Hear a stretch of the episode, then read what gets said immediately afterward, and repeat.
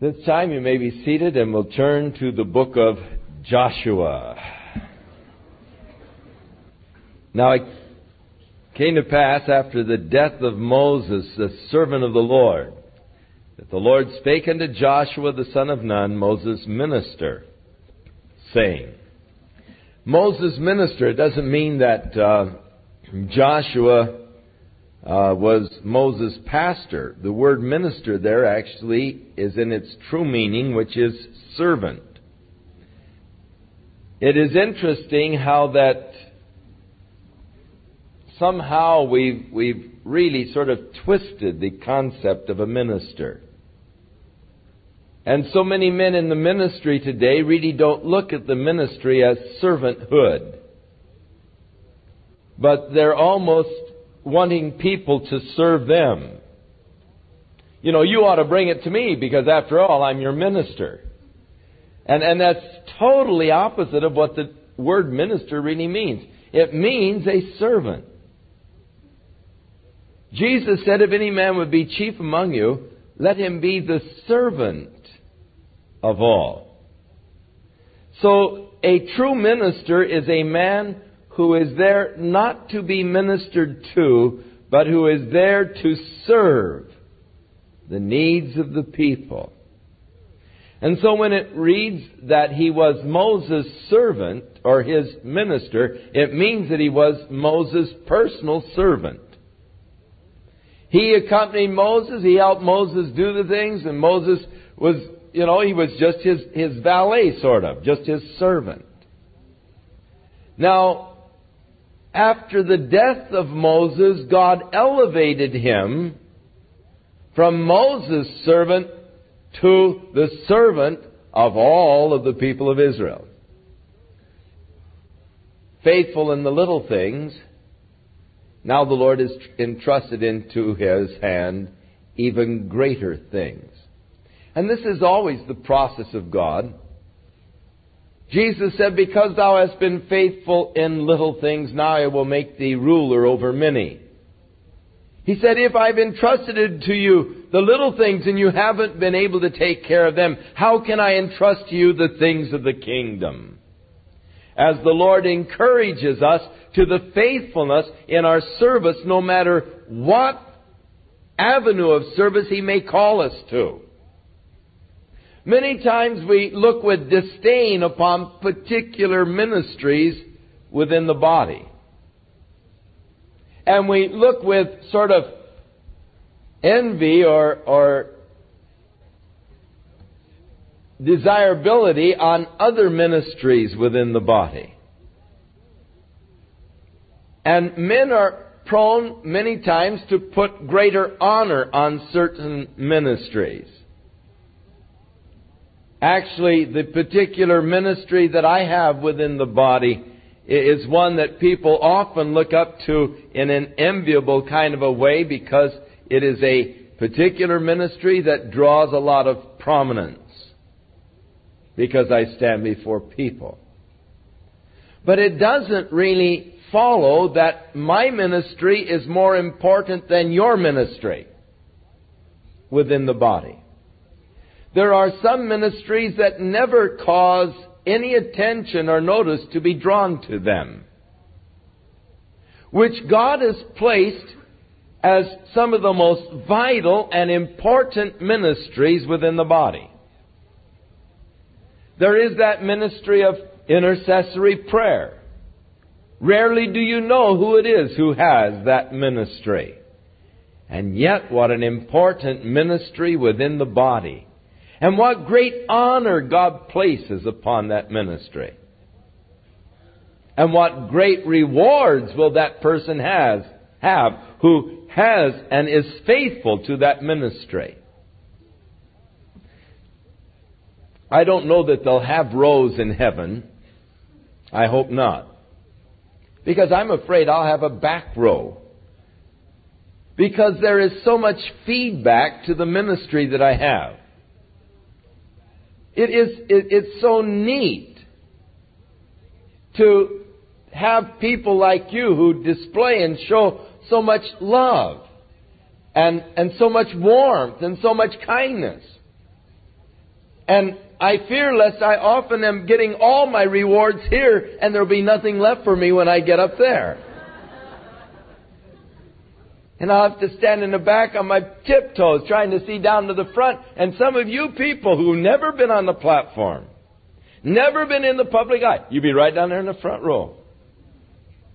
Because you have been faithful to God in that ministry that He has called you to fulfill. Though it wasn't one that caused a lot of attention to be drawn to you, but you were faithful in that to which God called you. We, we need to get away from this concept of full-time ministry, looking at that those who are on the Calvary Chapel staff or those who have been hired by some mission board are full-time ministers. You are all of you called by God to be a full-time minister. Now, Sears and Roebuck may pay your salary. Or some other corporation. But you have been called of God to full-time serving the Lord. And whatever you're doing in word or deed, you should be doing for the glory of God and as unto the Lord. And knowing that from the Lord you are going to receive your reward. And so we need to have the proper concept of the ministry and especially those who do serve on any church staff. We need to get away from that idea that the minister, you know, is, is someone who is, is, is especially holy or, or, you know, is, is someone above the others. Because as a minister, I am actually a servant. And can you imagine seeking to serve this many people? But yet, that's what God has called me to do. So, Joshua was Moses' minister. That is, he was his personal valet or servant. Now, after the death of Moses, the Lord then spoke unto Joshua. His name is a very significant name. It was given to him by Moses. Originally, his mother called him Hoshea which means salvation. But Moses, after he saw the quality and all in this man, called him Joshua, or Yahshua, which is Jehovah is, or Jehovah's salvation, or Jehovah is salvation. It is the same name as Jesus. This is in Hebrew, Yahshua, in Greek, it is Jesus. And so we find in Joshua a very interesting type of Jesus Christ, who Joshua led the people into the inheriting of the land. Now, Moses could only lead the people so far. Moses led them out of Egypt and to the border of the promised land. But Moses could not lead them in. Moses stands for the law. And the law cannot lead you into the fullness of God's blessings for your life. The law can lead you up to the border but the law can't take you in. So Moses, the representative of the law, could lead them up to the border of the promised land. He could not lead them into the promised land. It is necessary that Moses now lay down his leadership. Joshua takes up the leadership to lead them into the promises of God. Now there have been given unto us exceeding rich and precious promises. God has a life for you that is a super rich, abundant life in Jesus Christ. It isn't God's will that you be on a spiritual roller coaster, that you be a yo-yo in your spiritual experience. It is God's desire that you enter into the full, rich life that He has for you in Jesus Christ. And that you enjoy that life of victory in Christ. But the law can't lead you into that. Only Jesus Christ can lead you in. So where Moses had to leave off, Joshua took up. Where the law led them as far as it could. And now their new relationship is going to be one of faith. They're going to have to begin by stepping out in faith, coming into this land that God had promised. Now, their conquest of Canaan is typical of the Christians entering into the life of victory that God has for us as we are conquering over the giants of the flesh that have been entrenched so long in our lives. As we enter in to that glorious victory in and through Jesus Christ that the Lord has for us. Now it is interesting that Joshua could only lead them so far. He led them into the conquering of the land, but he never brought them into a rest. That is something that was reserved for Jesus Christ. And in Hebrews, the contrast is made of how that Joshua led them in, but could not bring them to the place of rest. That is a work that was reserved for the finished work of Jesus Christ. And once Christ made the work of salvation complete through his death upon the cross, then he has brought us now into the rest where we rest our salvation, our eternal life in that finished work of Jesus. And we have that neat rest in the Lord. So Jesus has done for us that which Joshua could not do. He brought them only into the land, not into the rest. But Jesus has brought us into a glorious rest. And so you get into uh, some of the typology, and it makes a very fascinating study. Now, God spoke to Joshua, and the words of the Lord were actually words of encouragement, commanding Joshua now to take up where Moses led off, and for him to lead the people, the children of Israel. And the beautiful promise in verse 3 where God said, Every place that the sole of your foot shall tread upon, that have I given unto you, as I said unto Moses. Now I like that because this is stepping in and laying claim to that which is already yours. Notice it's in the past tense. Every place you put your sole, I have already given to you. Now, God has already given to you a glorious, full, rich life of victory. All you have to do is go in and take it. By faith. Go in. Wherever you put the sole of your foot, the Lord said, I have given to you. You can go in and begin to lay claim to the blessings of God, to the promises of God. And let us beware lest God, having given us a promise, that we would fail to receive it or enter into it. It is important that we begin to lay claim to those victories over the flesh life that God has promised to give to us. Every place you put the sole of your foot, I have given to you from the wilderness, from Lebanon, even to the great river Euphrates. Now, the tragic thing is that they didn't put their sole all the way.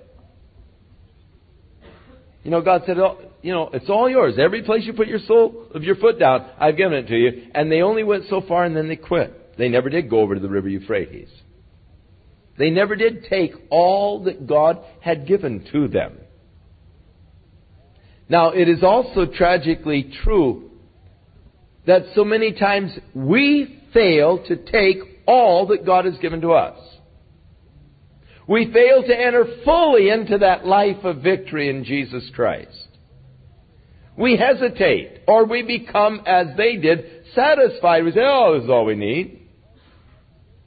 And we become more or less complacent in our spiritual growth. We, we just hit a plateau and we say, oh, praise the Lord, this is wonderful. And we don't press on any further.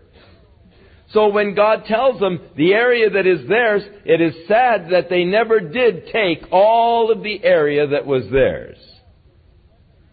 They never did fully possess their possessions, that which God gave to them. That is why the scriptures are constantly exhorting us. Let us go on. Let us go on into the completeness, into the fullness. God has so much for you. God wants to do so much for you. If you'll just press in by faith, lay claim, take it, it's yours.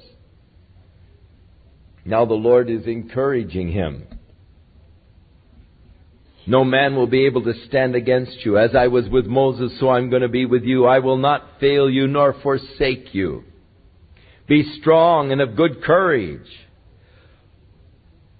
For unto this people you're going to divide this inheritance, the land. Only be thou strong and very courageous, that you may observe to do all that is written according to the law and all. Now the encouragement for Joshua. As God promises His presence, His power, and then as God again tells him the conditions upon which he will experience that presence and power of God, be careful that you observe to do the whole law. Don't turn, don't deviate from it to the right or to the left. This book of the law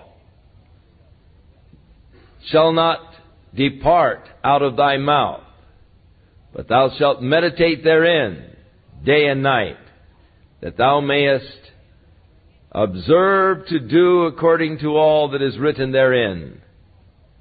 For, thou shalt, for thus thou shalt make thy way prosperous, and thou shalt have good success.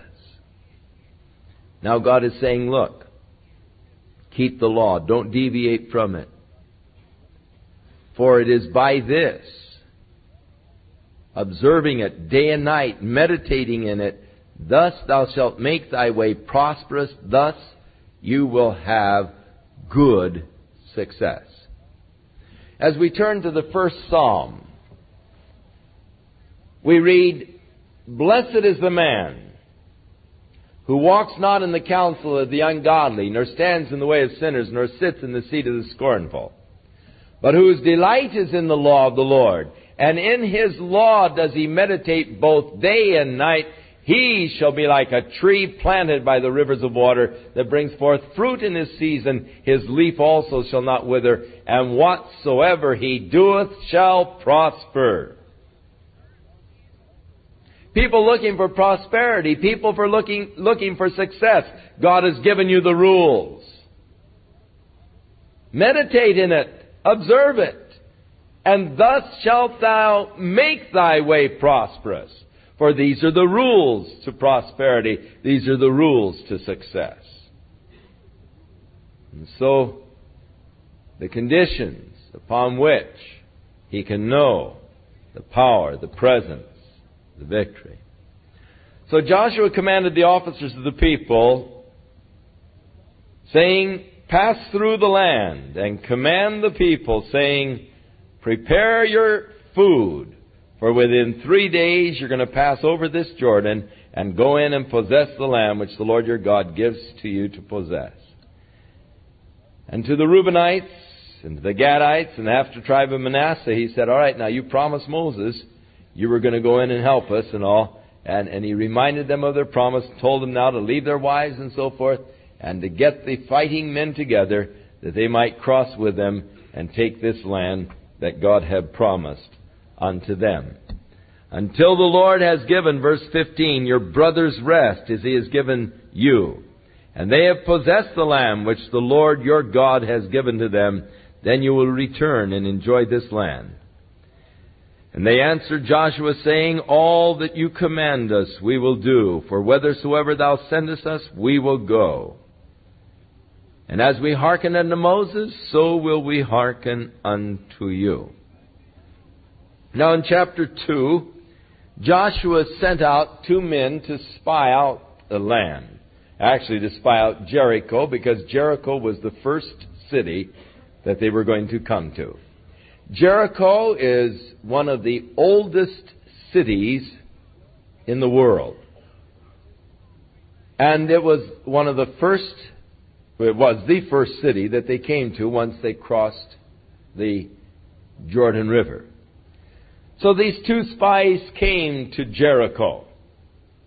And they went into the house of a harlot whose name was Rahab. And Rahab received them into her house. And she shared with them how that everybody was afraid of them. For they had heard how that God was with them and how that God had stopped the, or, or parted the Red Sea so that they could come through. They heard how that they had destroyed the strong kings, Sihon and Og. And thus the fear of them had come upon all of the inhabitants of the land. Now, someone came to the king of Jordan, or Jericho, and he told them that there were two spies from Israel who had come into uh, the city of Jericho and they had gone to the house of Rahab. So he sent to Rahab and she said, Oh, well, last night, about the time it got dark, just before they closed the gate, these men slipped out. Maybe if you hurry, you can catch them. In reality, she was drying flax upon her roof and she hid them under the flax. And so the king sent out men down towards the Jordan River to find these spies. And after they were gone out, she told them, you know, the king knows you're here, and I know that God is going to give you this city, and I, I want you to spare me and my family. And so, uh, the spies said, All right, we'll make a covenant with you. Now, she lived right on the wall of the city, and she let them down over the wall with a scarlet cord, a rope. And they said, when we take the city, you leave this scarlet robe out, and everyone who is within the house will be saved. If any of your family goes out into the streets, then they're taking their lives into their own hands. They'll be slain with the rest of the people. But in order that they might be spared and be safe, they've got to stay in the house. So you let this scarlet rope down so that we'll know the house, and when we take the city, we'll spare all of your family that is gathered in the house. Of course, there is a beautiful picture, really, of, of our place in Christ Jesus, the safety that we have abiding in Him. Those that are within Christ are safe, no matter what comes. Abiding in Christ, I have that safety. Outside of Him, I have nothing. I'm an open prey.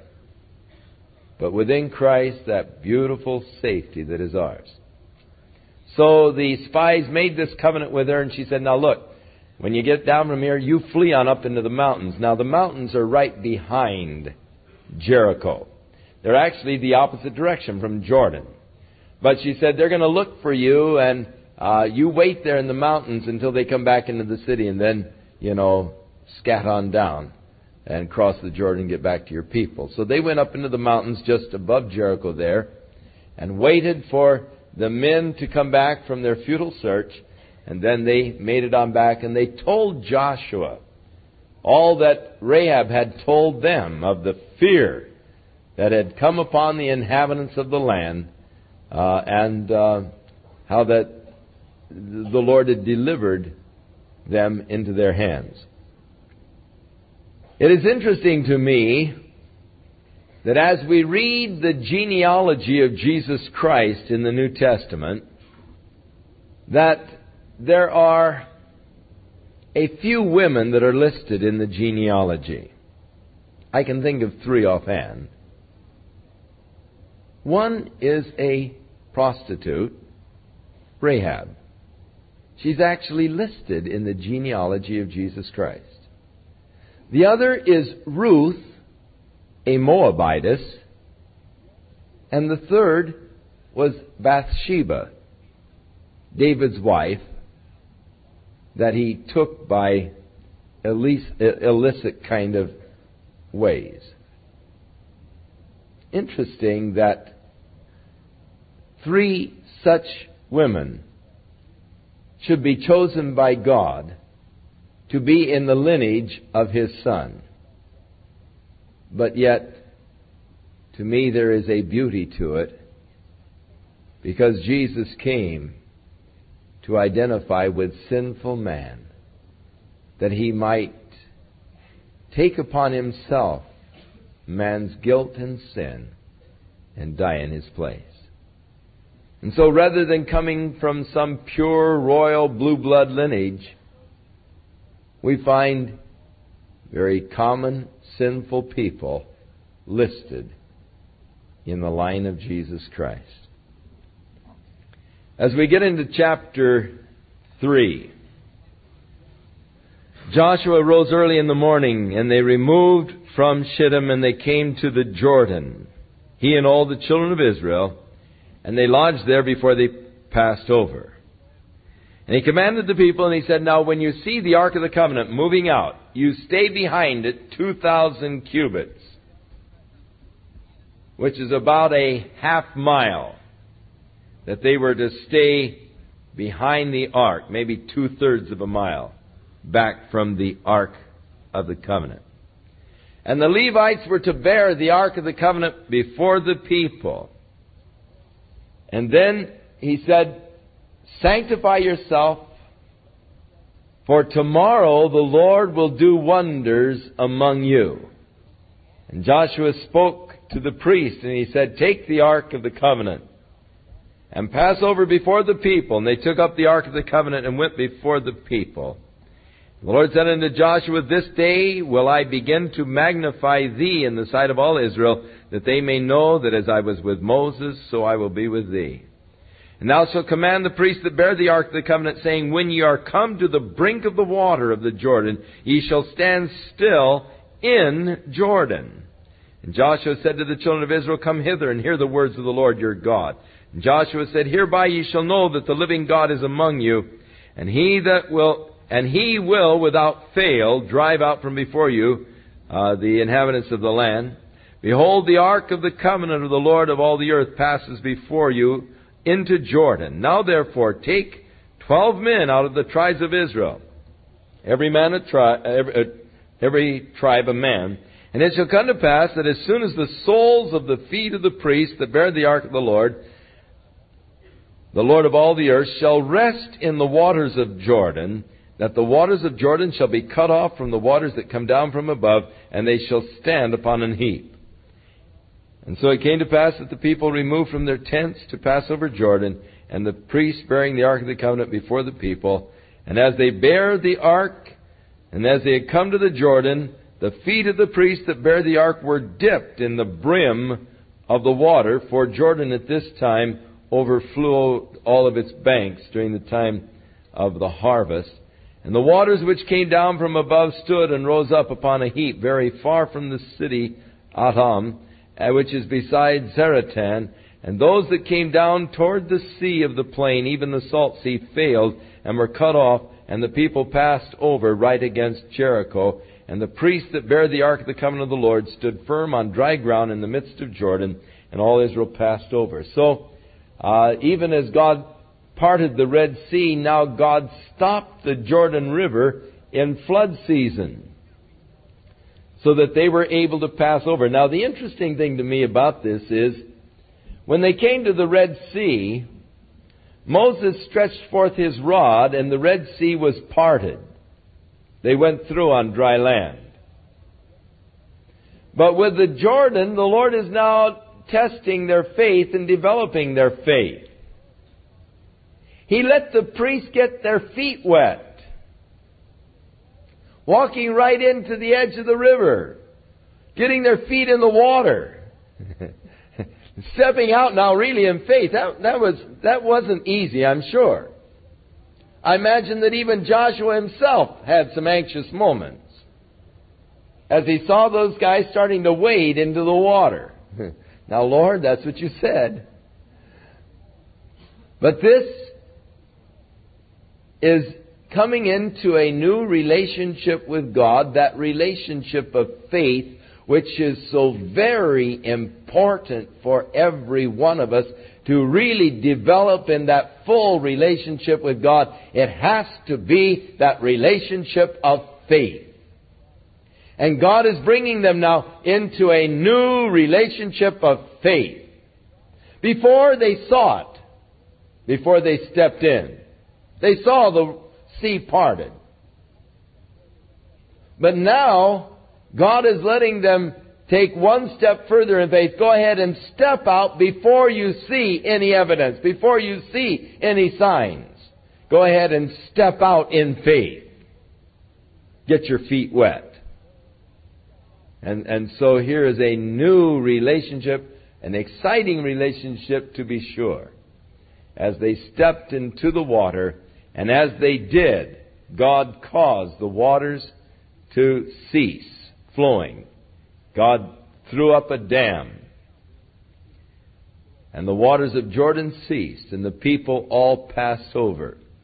Now, they were commanded to take these stones out of the bottom of the Jordan River where the priests were standing holding the Ark of the Covenant. And when they came up on the other side, they were put to put these stones in a heap.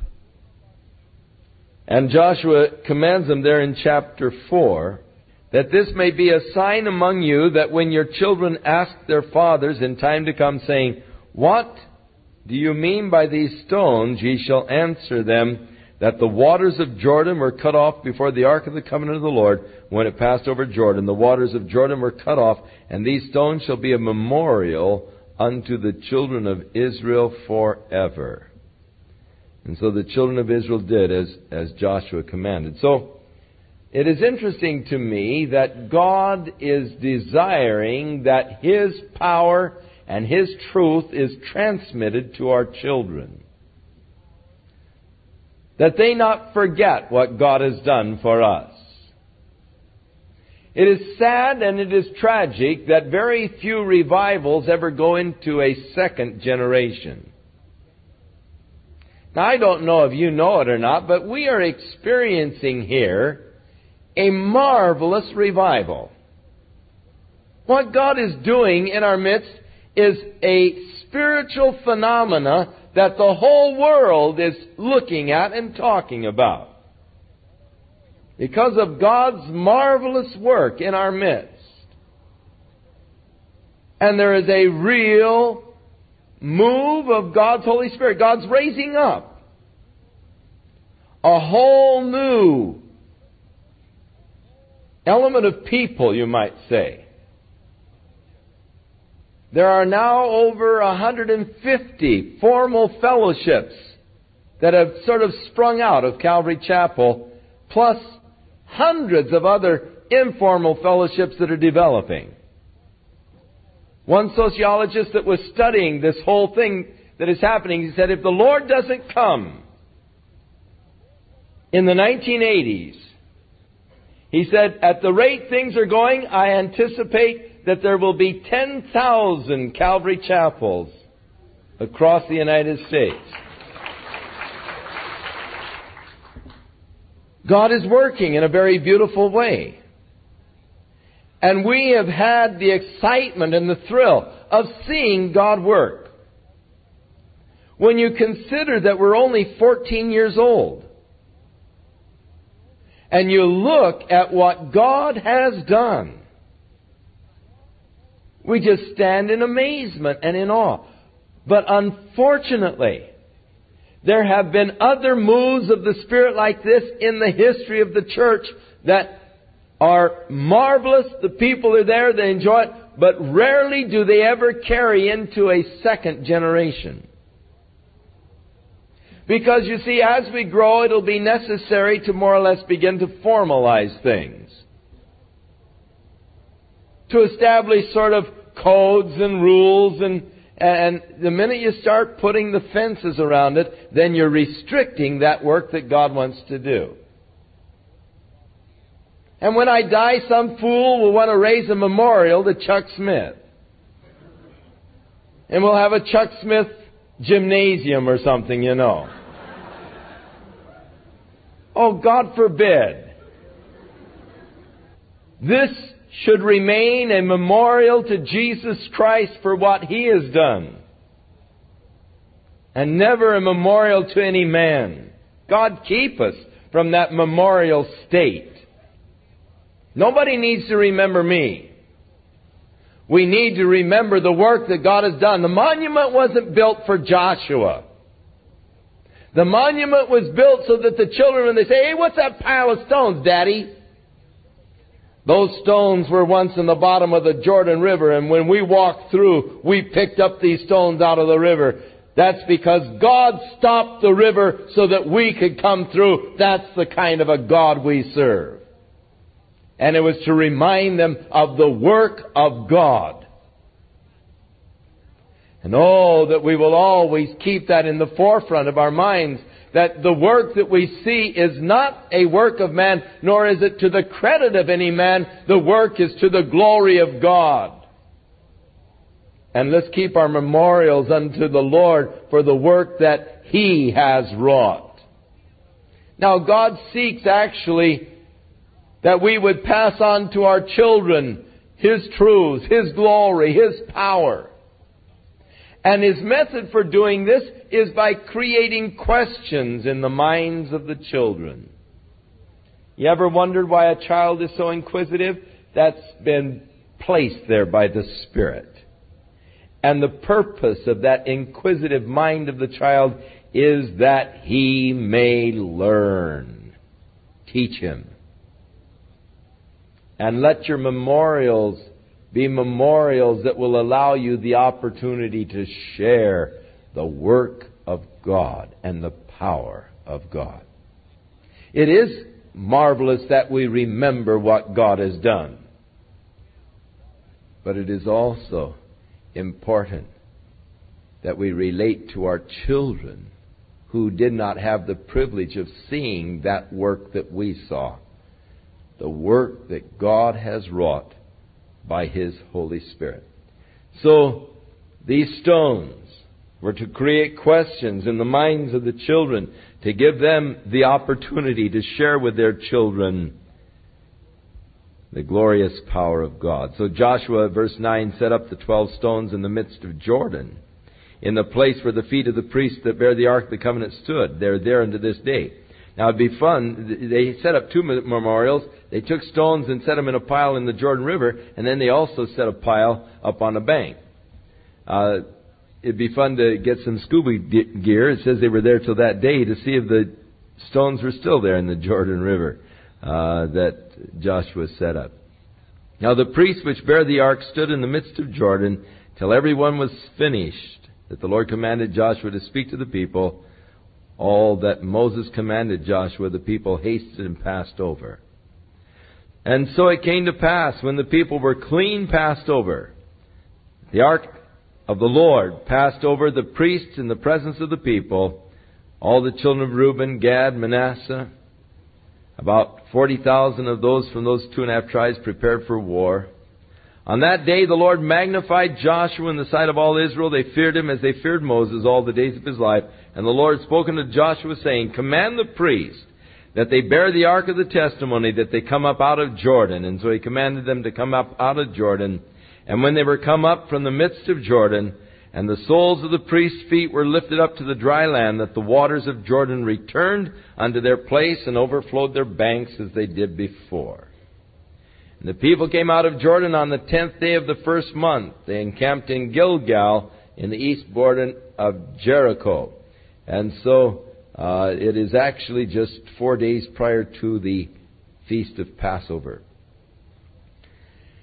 And those twelve stones which they took out of Jordan, Joshua pitched in Gilgal, and he spoke to the children of Israel, saying, When your children will ask their fathers in time to come, what do these stones mean? Then let your children know, saying, Israel came over this Jordan on dry land. So the memorial by which they could share with their children the work of God. Now in chapter 5, uh, we read where all of the adult males were at this point circumcised. It was a rite that they did not follow while they were in the wilderness. So that those who were born in the wilderness, now were men, did not uh, go through the rite of circumcision, but now that they are to enter into the land, the circumcision was always a type of the cutting away of a heart after the flesh. God wanted a people whose heart was after the Spirit. And so it was a symbolic act. And God said, circumcise your hearts. In other words, cut away from your heart that longing or desiring after the flesh.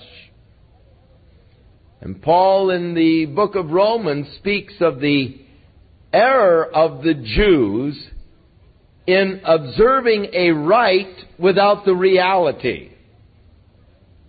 And though they had gone through the rite of circumcision, yet their hearts were after fleshly things. And thus there was an inconsistency there. And now that they're going to enter into this new relationship with God coming into the land, because it is to typify a new relation after the Spirit, which is that new relationship that God wants to bring you into. A life of victory over the flesh.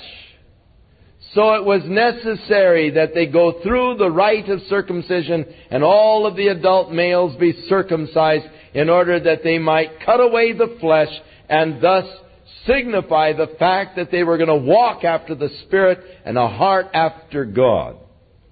And so, uh, as I said, it was not done in the wilderness, and so it was done after they entered into the land. The first thing was this uh, circumcision in order that they might again declare themselves a people unto God to walk after the Spirit and not after the flesh. And so God said, This day have I rolled away the reproach of Egypt from off of you. Therefore, the name of the place is called Gilgal, which means a rolling, because God there rolled away the reproach of Egypt, which is a type of the flesh and the life after the flesh. Uh, they long for the flesh pots of Egypt. And Egypt always is symbolic of, of living after the flesh and lusting after the flesh. And so the children of Israel encamped there in Gilgal. They kept the Passover from the 14th day of the month, even uh, at even in the plains of Jericho. So this is the first Passover in the Promised Land.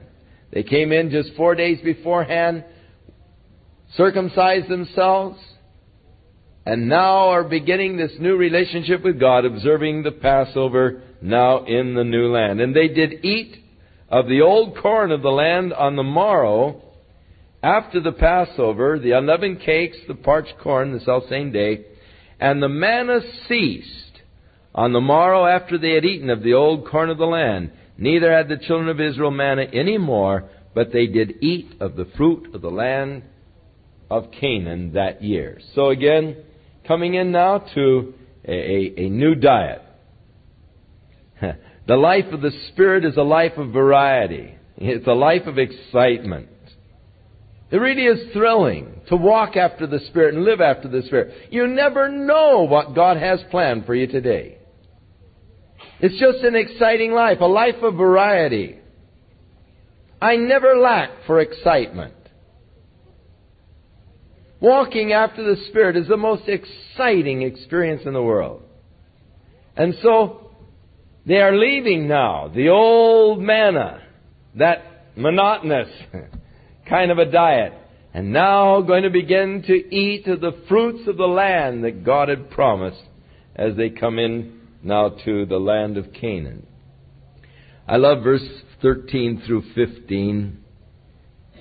And it came to pass when Joshua was by Jericho that he lifted up his eyes and he looked and behold there stood a man over against him with his sword drawn in his hand. And Joshua went unto him and said to him, Are you for us or for our enemies?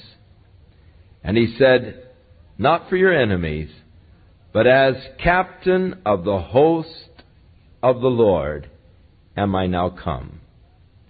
And Joshua fell on his face to the earth and worshipped, and said unto him, What saith my Lord unto his servant?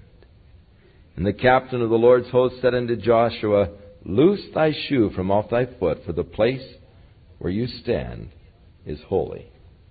And Joshua did so. Here, Joshua met Jesus.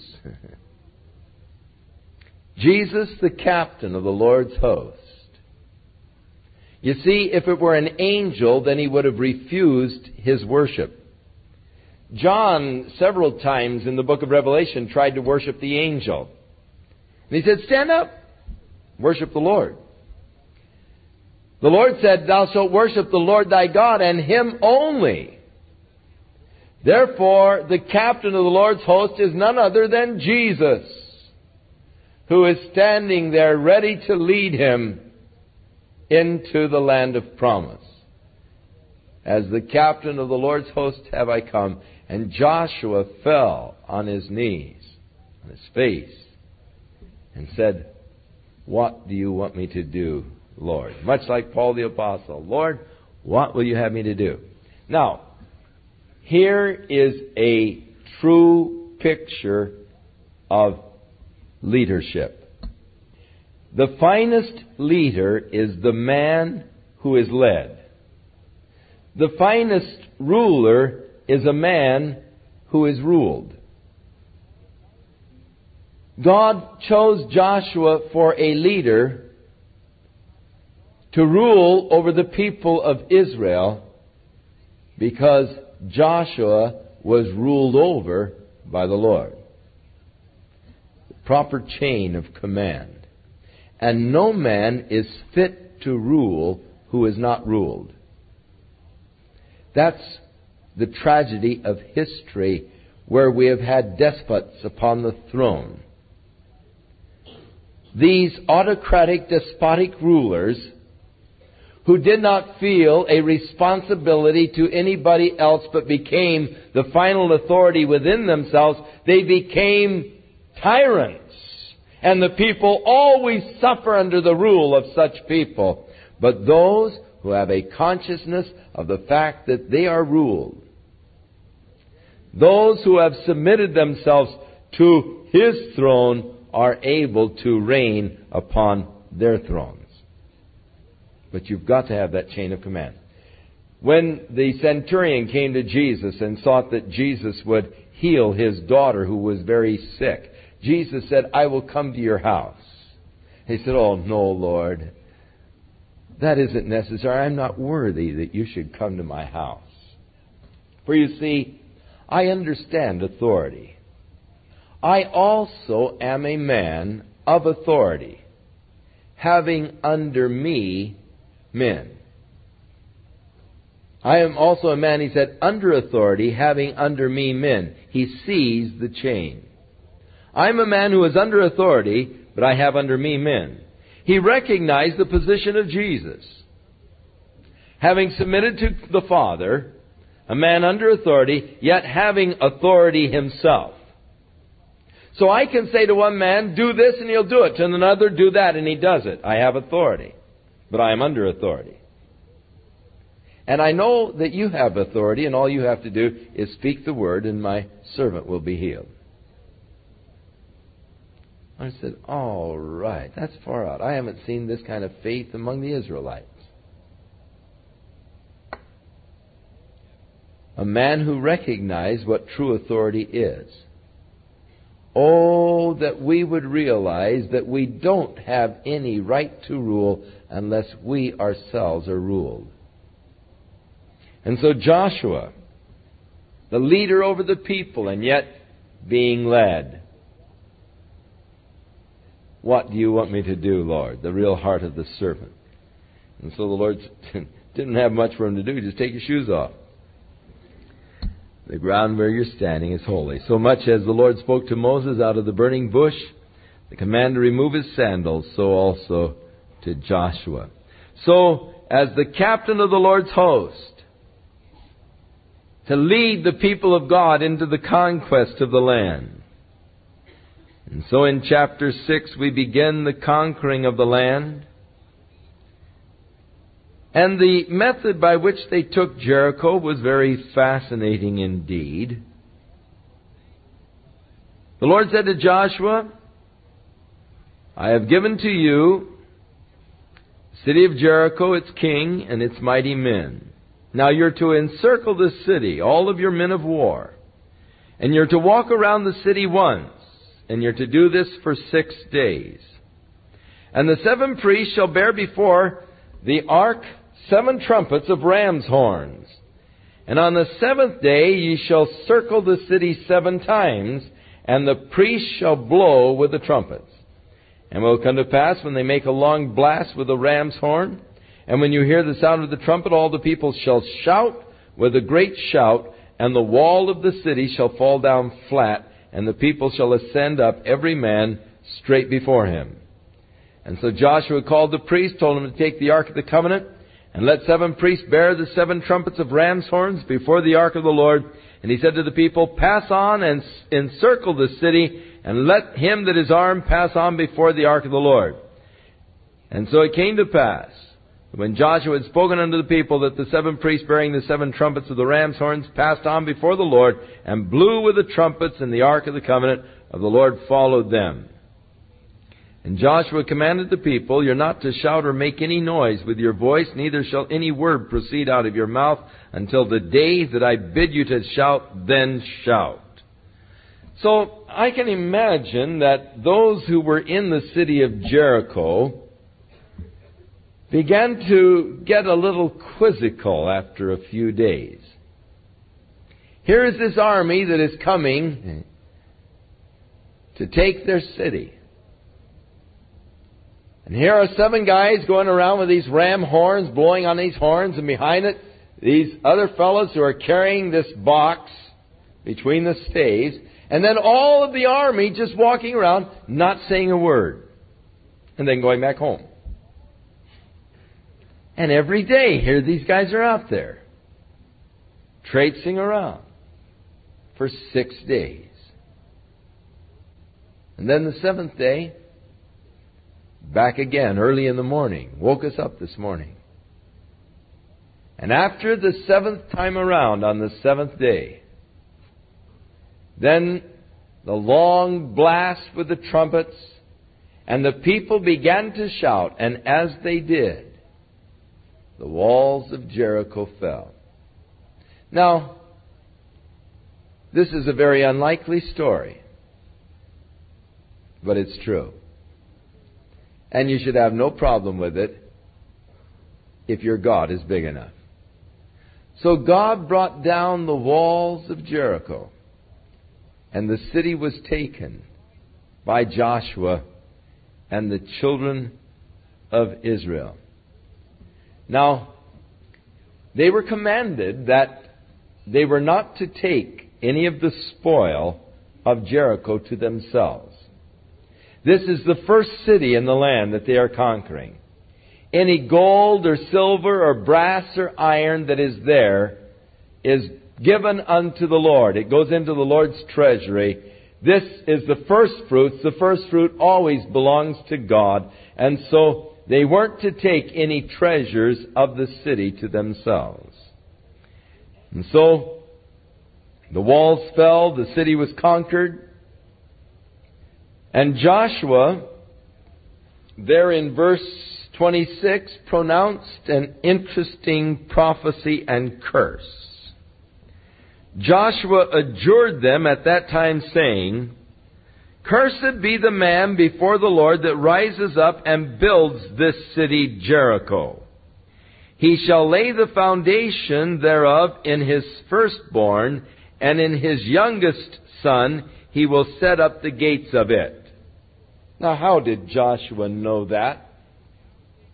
It didn't happen for several hundred years, but you will read in 1 Kings, the 16th chapter and the 34th verse, where the king decided to rebuild the city of Jericho, and they started building it in the time of his firstborn son, and then when his uh, youngest son was born, they set the gates of the city of Jericho. And the prophecy here of Joshua was literally fulfilled. And the man was cursed also. So the whole prophecy was fulfilled. Now, in chapter 7, we read that the children of Israel committed a trespass against the Lord in the holy things, or in the cursed things, rather.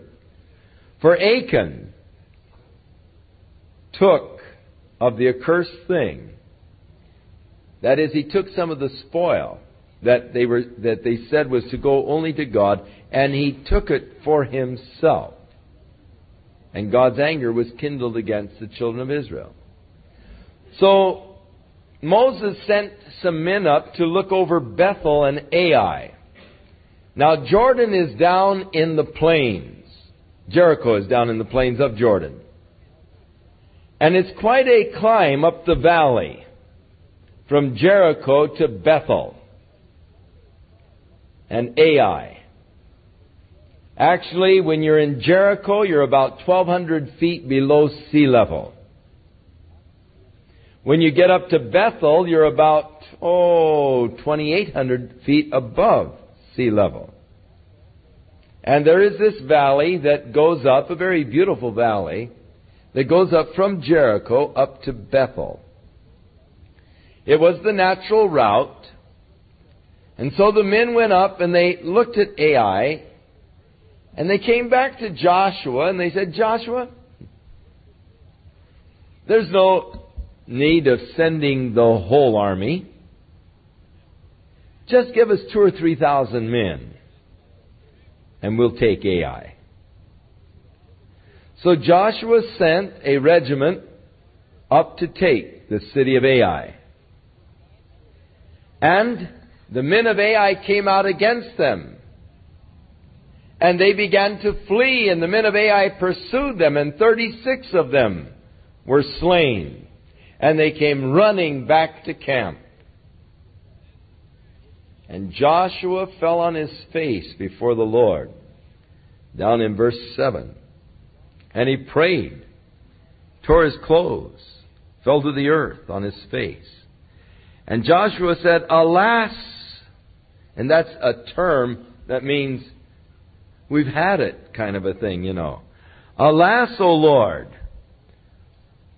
Why have you brought this people over Jordan to deliver us into the hand of the Amorites to destroy us? Would to God we had been content and we had stayed on the other side of Jordan. O Lord, what shall I say when Israel turns their backs before their enemies? When the Canaanites hear of, the, the Canaanites hear of this, they shall encircle us and cut off our name from the earth and what will you do to your great name? And the Lord said unto Joshua, Stand up, why are you lying on your face? I like this. It's like when Moses was lying on his face when they had found themselves trapped between Pihahiroth and Beth Zephon and the Red Sea in front of them, and the Egyptian army had cut off their retreat routes. And Moses cried out unto the Lord. We're trapped. And the Lord said, Wherefore criest thou unto me? Well, who else am I going to cry to? You know, you're the one that led me down here. The Lord said, Stretch forth your hand. In other words, hey, now's not the time to pray, time to move. And there comes a time to move. And there's a time to pray, true. But then there's a time to get up and start moving. And Moses, this isn't the time to pray, this is the time to move. Now with Joshua, here he is, you know, laying out the whole lament to God. Lord, what are you doing to us? You know, what are we going to do? Turning our backs to the enemies. Boy, when this word gets around, they're all going to come down. We're going to get wiped out. We've been better off. We'd stand on the other side. Lord, what are you doing? And the Lord said, Stand up. Why are you crying unto me? And then the Lord revealed to him that there was sin in the camp. They have transgressed God's covenant for they have taken unto themselves of the treasure from Jericho. Now, as we make a spiritual analogy here, and I think it is important that we do it. You see, spiritually now, we are entering into a new dimension of relationship with God. The life and the walk of the Spirit. Now, God hasn't promised that it's going to be all victory. There are battles. There are giants in the land. Your flesh has been deeply entrenched for a long, long time. Now, they conquered over the first obstacle because they followed the instructions of the Lord implicitly. But having gained the first victory, a danger arose. And that was this business of self confidence. Lord, we don't need your help with Ai. We now know what the process of victory is. We're flushed with victory. God has just delivered this strong city into our hands. Ai, it isn't nearly as big as Jericho. If we can conquer Jericho, then Ai will be nothing. Lord, we don't need you on this one. We can handle this one on our own. Joshua, don't send the whole army. Just a couple thousand of us. We'll go up and take that thing for you. How many times when God has given us a victory over some major issue of our flesh, we get flushed with victory and with a feeling of confidence and we think, oh my, I've got it, I've arrived, I don't need help anymore, I can handle, you know, this little area of my flesh, that's really nothing, Lord, you know, I don't, you know, I'll be able to manage this one, no problem, God. And I go out on my own without first seeking God. God says, stand up, why are you crying unto me? Had he prayed first, he wouldn't have been in the predicament he was in. Now that is often true of our lives. If we had only prayed beforehand, we'd have never been in the mess. So many times when we're crying unto the Lord, say, Oh Lord, why, oh Lord, is this happening to us? He say, Hey, why are you crying to me? Where were you before you started the thing? I didn't tell you to go there. I didn't command you to get into that mess. I'm not the one that directed you there. You went there on your own. Self confidence. I think, Lord, I can manage this. I can handle this. I don't need your help. And man, that's when the enemy always gives me a real trumping. Beware of that kind of self confidence. And know that you can't conquer the least of the areas of your flesh without divine guidance and help. Sorry about that. But you're just as weak as I am when it comes to dealing with the flesh. And we've got to have the help of the Lord in every area of our lives if we are going to know victory over the flesh. Now, the reason why that is so is because God doesn't want you to become a proud fool and to go around boasting of how you conquered over your appetite or you conquered over uh, this or that or the other and start laying heavy trips on us and becoming uh, sort of uh, pharisaical against us, saying, well, you know, I used to have that problem too, but I just did this and that and the other. And anybody can do it if they really set their mind to it, you know. And that kind of baloney. And you start putting down everybody else like, you know, if you're only as good as I am, then you could make it. And so God lets us realize how hopelessly and helplessly we are lost without His help. So that when the victory comes, all I can say is, Oh, thank you, Lord. You did it. I tried everything everything to get rid of my temper. You don't know how hard I tried. I hated it. I hated myself whenever I would lose my temper. But one day God took it away. For a long time, I was trying to control my temper because that's what my mother told me. Son, control yourself. And I tried. And there were times when I was relatively successful. building up a real head of steam inside, but keeping it capped.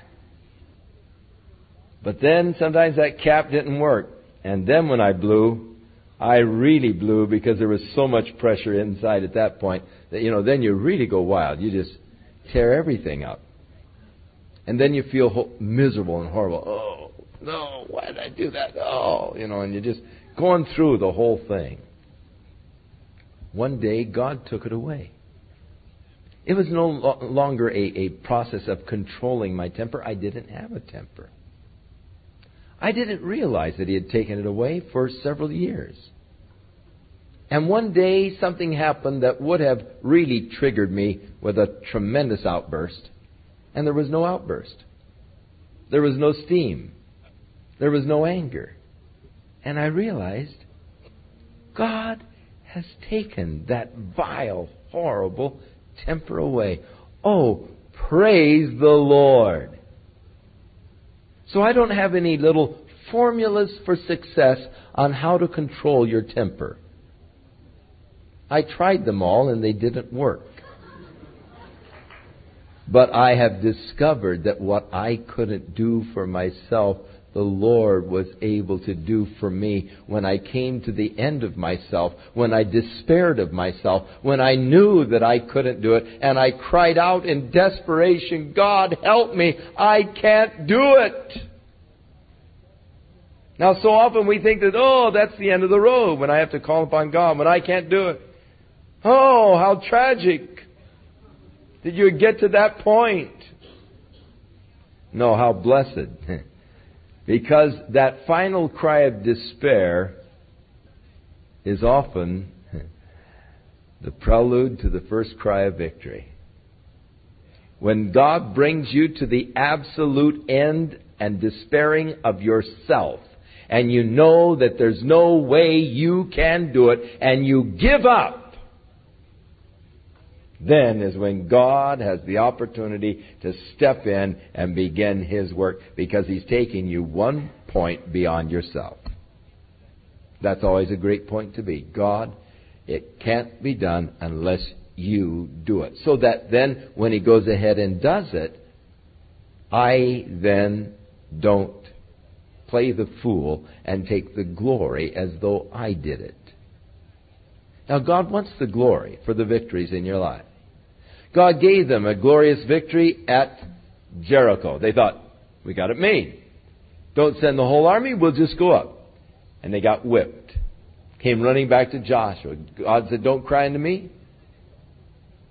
There's sin in the camp. If everything was all right within the camp, you would have had the victory, but there's sin in the camp.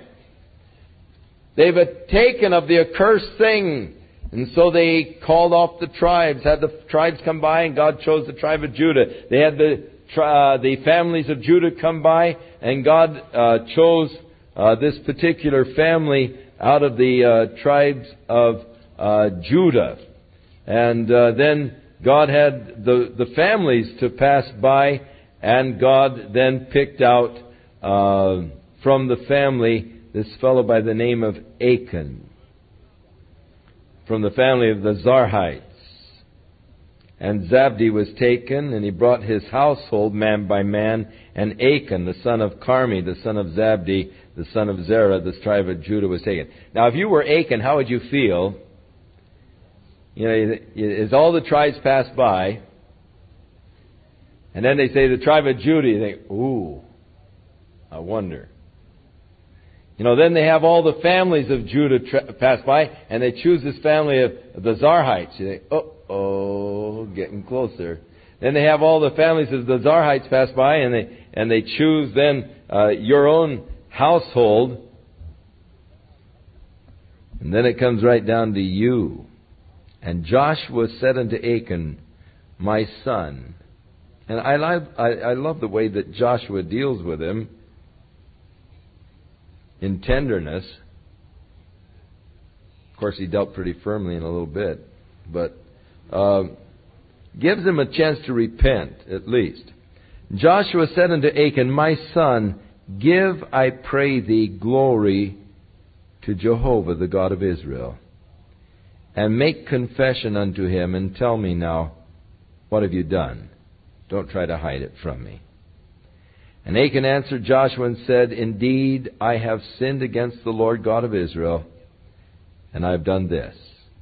When I saw among the spoils a beautiful Babylonish garment, and two hundred shekels of silver, and a wedge of gold, and fifty shekels weight, I coveted them, and I took them, and behold, they are hid in the earth in the middle of my tent.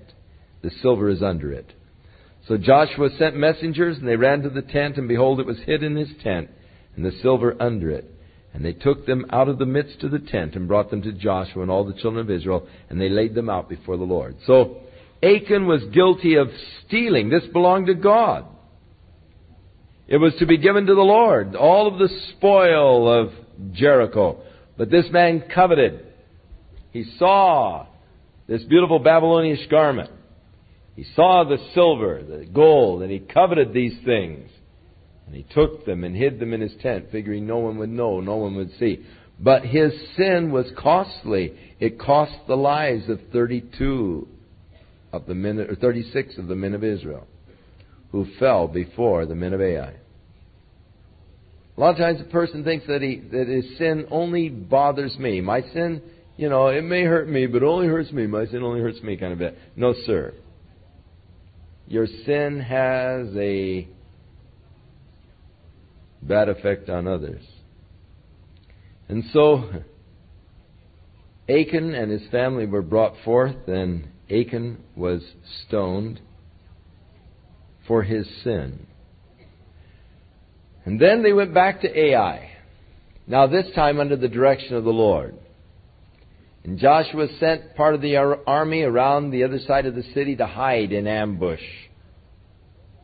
And then he said, We'll come to the city like before and attack it with a frontal attack.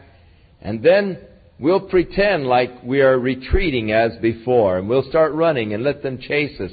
And after they've all come out in the chase after us, then you fellows come from your hiding places and, and take the city. So Joshua sent some of his troops around behind the city to lie in wait. And so in the morning, he with his troops came up to the gates of the city, and the king came out against them with his men, and Joshua and his men began to retreat. And the king called all of the men out to pursue them. Let's wipe them out this time. And they began to pursue Joshua and his men, and they began to run back towards Jericho. And then after the men were all drawn out of the city, Joshua raised his spear, and the men who were hiding in wait, when they saw the signal, they came swooping upon the city that was devoid of men, and they set the city afire. And as soon as they saw the smoke of the city rising, then uh, Joshua and his men stood firm, and they started to fight. And these fellows turned around, and they saw their city in flames, and their heart was gone, no, no more heart to fight. And the men of Ai, and the city of Ai and Bethel were then taken by Joshua and by his troops. Guided now by the Lord, they are successful. Doing it and trying to do it by their own ingenuities, they failed by their own abilities, but now directed by God, they experienced the victories.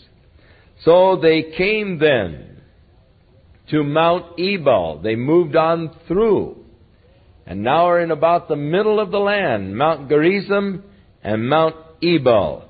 And there, uh, as they were commanded to do, when you come into the land, you're to uh, stand there in the valley, you're to read the law of the Lord to the people. And uh, in verse 34, afterwards he read all the words of the law, the blessings, the cursings, according to all that is written in the book of the law. And there was not a word that Moses commanded which Joshua did not read before the congregation of Israel, with the women and the little ones, the strangers that were conversant among them. And so they told them again the conditions by which they would be blessed of God, the conditions that would bring the curse of God, the conditions by which they could be established in the land, the conditions by which they would be driven from the land, the blessings, the cursings, all conditional upon their obedience to the commandment of the Lord. So we get next week into chapter 9. Shall we stand? May the Lord be with you and bless you, give you a good day tomorrow. May He strengthen you by His hand. May your life just really stand out as a neat, beautiful example for Jesus Christ. And God keep you from the accursed thing that could spoil your witness and your testimony.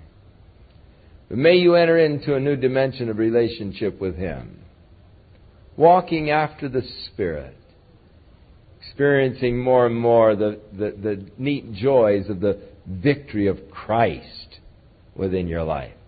As He gives you victory in those areas where you have been struggling so long in vain, may you begin to really enter into the glorious victory through the power of God's Spirit. May the Lord be with you and give you and your family just a very special beautiful day as you celebrate God's love and the gift of God's love, Jesus Christ. We love you and we thank God for the privilege of serving you, representing Him, feeding you in the knowledge of Him. What a joy, what a blessing, what a privilege.